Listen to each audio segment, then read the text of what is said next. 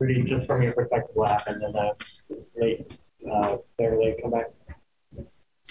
Um, and uh, yeah, our players, so I think we, yeah, we, we get disconnected a little bit.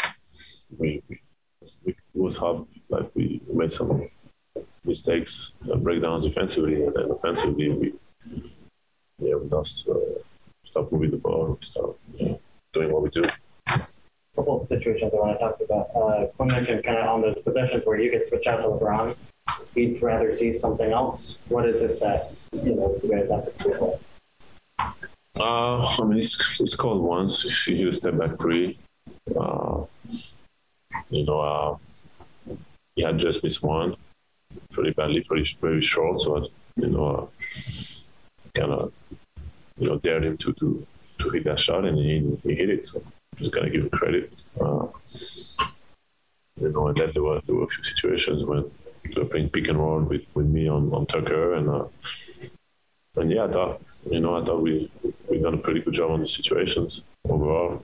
You know, what really hurt us was was uh you know uh, scoring of the turnovers and and the, the, the cuts also. Uh, you know, there were few, few times we're playing great defense and. Um, you know, we gave some some cuts and some dunks, some layups, and you know, we once again we're gonna watch film and see how things get better. Then I want to ask you about the play at the end of the first half that you and Royce were having a conversation about. Do you remember that? Yeah. What what was kind of this conversation? No, just yeah, just a normal conversation. You know, uh, I told him that he could stay on Russ, and then that I had the ball, and we just had a miscommunication and we cleaned it up. So yeah, nothing, nothing really. Is it concerning that, that against you know, teams that have the ability to go small, that this stuff keeps happening? Don't get me started. Uh, once again, we, we see things we can do better, but we know, I mean, uh, just, just trying to play and you know, disrupted the game. And uh, there's a lot of things that you know I think I could have done a lot better tonight. Uh, probably don't get don't even get to that point when uh, in a close game. So yeah, it's I mean I don't know what to say. Man. It's, it's just following the what I'm supposed to do. Is there is it worse or better that you guys have a breakdown?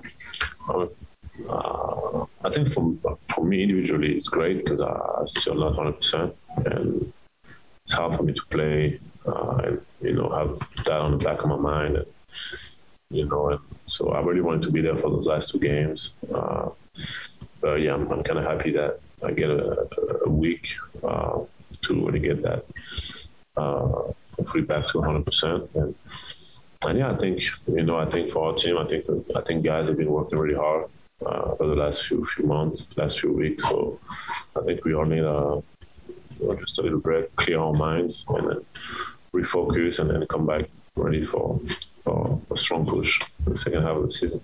Yeah, this question is: If you're not 100, percent are you still going to play in the All Star game? Yeah, because I'm. I mean, I, I've been feeling better and better, so I still think uh, you know, I'm like the All Star game is not a game when you know I play at 200. percent It's a game when you know jumping is not a problem. It's more other other type of movement. So I'm confident that you know I'll be I'll be great for that. But yeah, having a few days uh, ready to uh, get that get stronger and let that heal even more would be would be great.